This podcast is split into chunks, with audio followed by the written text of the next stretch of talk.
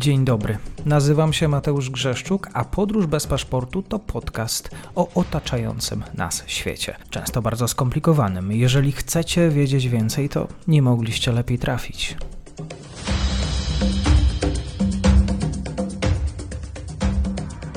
Dzień dobry Państwu, dzień dobry wszystkim słuchaczom. Dzisiaj spojrzenie ekonomiczno-finansowe od Łukasza Zembika, OANDA T M S Brokers. Skłaniam się nisko. Cześć Mateusz, dzień dobry Państwu.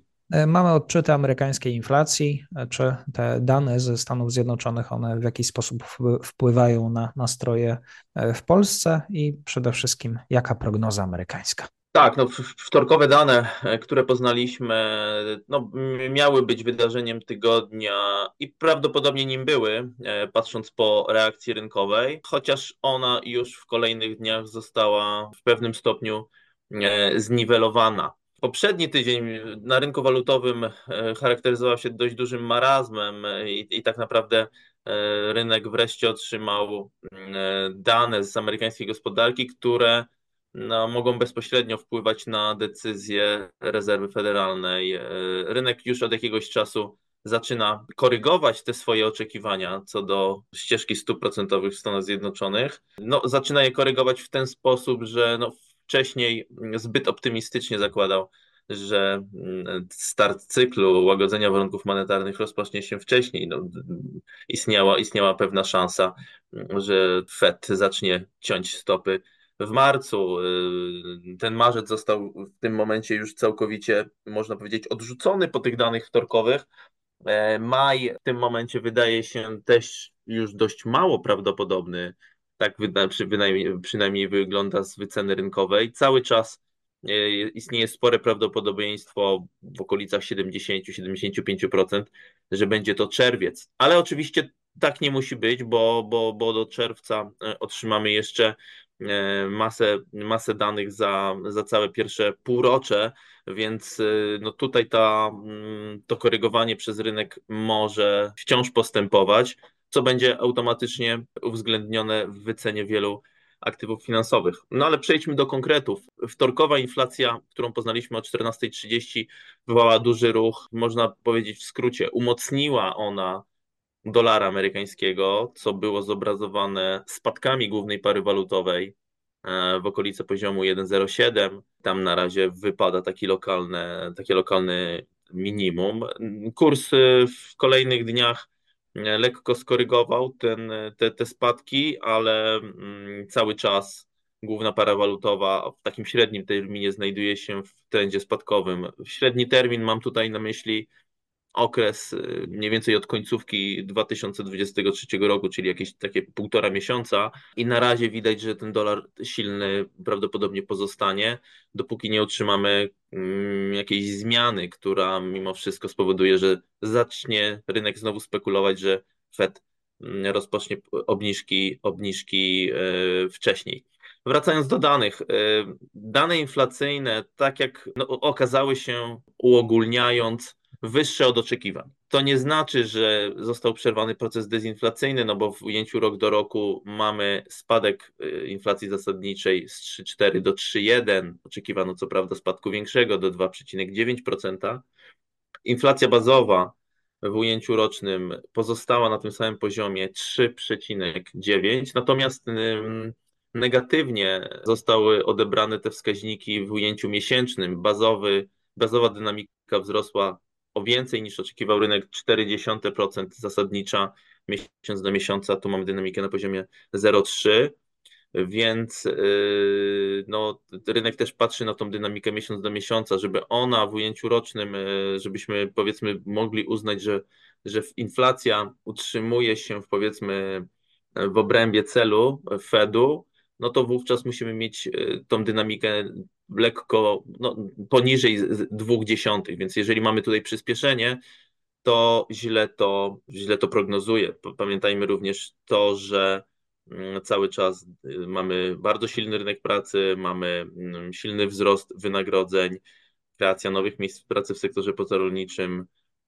w ostatnim czasie za, za styczeń pozytywnie bardzo zaskoczyła, więc mamy mocną gospodarkę, no w przypadku gdyby ta gospodarka amerykańska była no, w, dużo, w dużo gorszej kondycji, no to Fed miałby dodatkowe, dodatkowy argument za szybszym cięciem stóp procentowych. Teraz tak naprawdę nie chce wykonać błędu i tak jak no, mówi się, że, że Fed nieco za późno zaczął podnosić stopy procentowe i, i, i, i, pewnie, i pewnie decydenci amerykańskiego banku centralnego to wiedzą, natomiast teraz nie chcą popełnić błędu i, i zacząć luzować zbyt wcześnie. Nie chcą nadszarpnąć swojej wiarygodności i chcą pokazać, że no nad inflacją, inflację kontrolują i to jest cel nadrzędny. Chociaż pamiętajmy również, że tym drugim mandatem Rezerwy Federalnej jest również dbałość o wzrost gospodarczy. Tu w dużej mierze mowa o dbałość rynku, rynku pracy. Oczywiście dane inflacyjne C P I są istotne, na nie spogląda Rezerwa Federalna, ale to nie jest ta miara inflacji, która, która, na którą, która jest preferowana przez Fed, a tam tą miarą inflacji jest deflator P C E, bazowy deflator, który jest publikowany razem z całym raportem na temat wydatków Amerykanów. Te dane otrzymamy dopiero dwudziestego dziewiątego lutego, więc tu przyjdzie nam jeszcze poczekać, czy ten obraz, który otrzymaliśmy we wtorek na temat inflacji, zostanie odzwierciedlony również w tym raporcie, w tych wskaźnikach P C E. Wracając jeszcze do inflacji, widać cały czas, że mamy wciąż wysoką inflację usługową. Mamy cały czas te, ta, ta kategoria schronienia i mowa, mowa tutaj oczywiście o czynszach.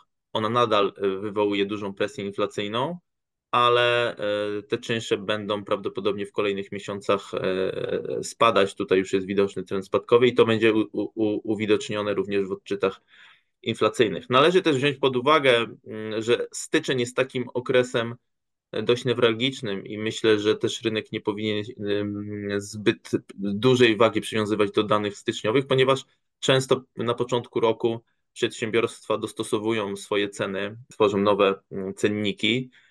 No, w tym wypadku były to pewnie wzrosty cen i to dodatkowo podbiło, dodatkowo podbiło wskaźniki inflacyjne, więc myślę, że takim bardziej wiarygodnym odczytem może być dopiero ten lutowy, no i, i, i te, ten, te, te odczyty w kolejnych, w kolejnych miesiącach. Tak jak wspomniałem, rynek w tym momencie odrzuca marcową podwyżkę, majowa, prawdopodobieństwo majowego ruchu w dół na stopach spada po tych wtorkowych danych to około trzydzieści procent, natomiast jeśli chodzi o czerwcową zmianę parametrów polityki monetarnej, mówię tu o obniżkach Fed, to tutaj cały czas mamy powyżej siedemdziesiąt procent, co oczywiście może się, może się zmienić i jeśli rynek cały czas będzie korygował te swoje oczekiwania i będzie spadać szansa na, na majową bądź na czerwcową obniżkę, wówczas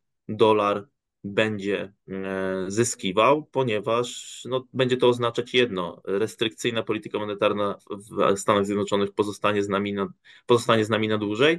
No i to jest oczywiście dobra informacja dla amerykańskiej waluty. Co z polskim złotym? Oczywiście złoty stracił na wartości po publikacji, no bo dzieje się tak z reguły, że siła dolara wywiera presję deprecjacyjną na waluty naszego regionu i tak też stało się w tym tygodniu. Kurs U S D P L N urósł w okolicy cztery zero pięć, ale ten taki horyzontalny, horyzontalny opór, taka bariera w okolicach właśnie cztery zero pięć, cztery zero sześć nie została przełamana. Należy też spojrzeć oczywiście na perspektywy polityki monetarnej Rady, Rady Polityki Pieniężnej. No i po ostatniej konferencji prezesa Glapińskiego wynika, że, że obniżki stóp procentowych, kolejne obniżki stóp procentowych oddalają się w czasie i być może zobaczymy takie obniżki, ale w bardzo okrojonym zakresie, być może jedna, góra dwie. Rynek jeszcze jakiś czas temu wyceniał, że będą to trzy cztery, więc ta zmiana z gołębiej na jastrzębią stronę Rady Polityki Pieniężnej będzie wspierać od strony fundamentalnej złotego, a jeśli rozpocznie się, rozpoczną się obniżki w strefie euro, czy w, w Fedzie, czy w Stanach Zjednoczonych, to wówczas ten czynnik taki globalny będzie również dodatkowo korzystny dla polskiej waluty, więc to osłabienie złotego na, na, na należy traktować jako taki chwil, taką chwilową korektę, ale w długim terminie złoty powinien pozostać, pozostać silny. Widać również po reakcji, jeśli chodzi o globalne rynki akcyjne, że no oczywiście mieliśmy spadki na Wall Street.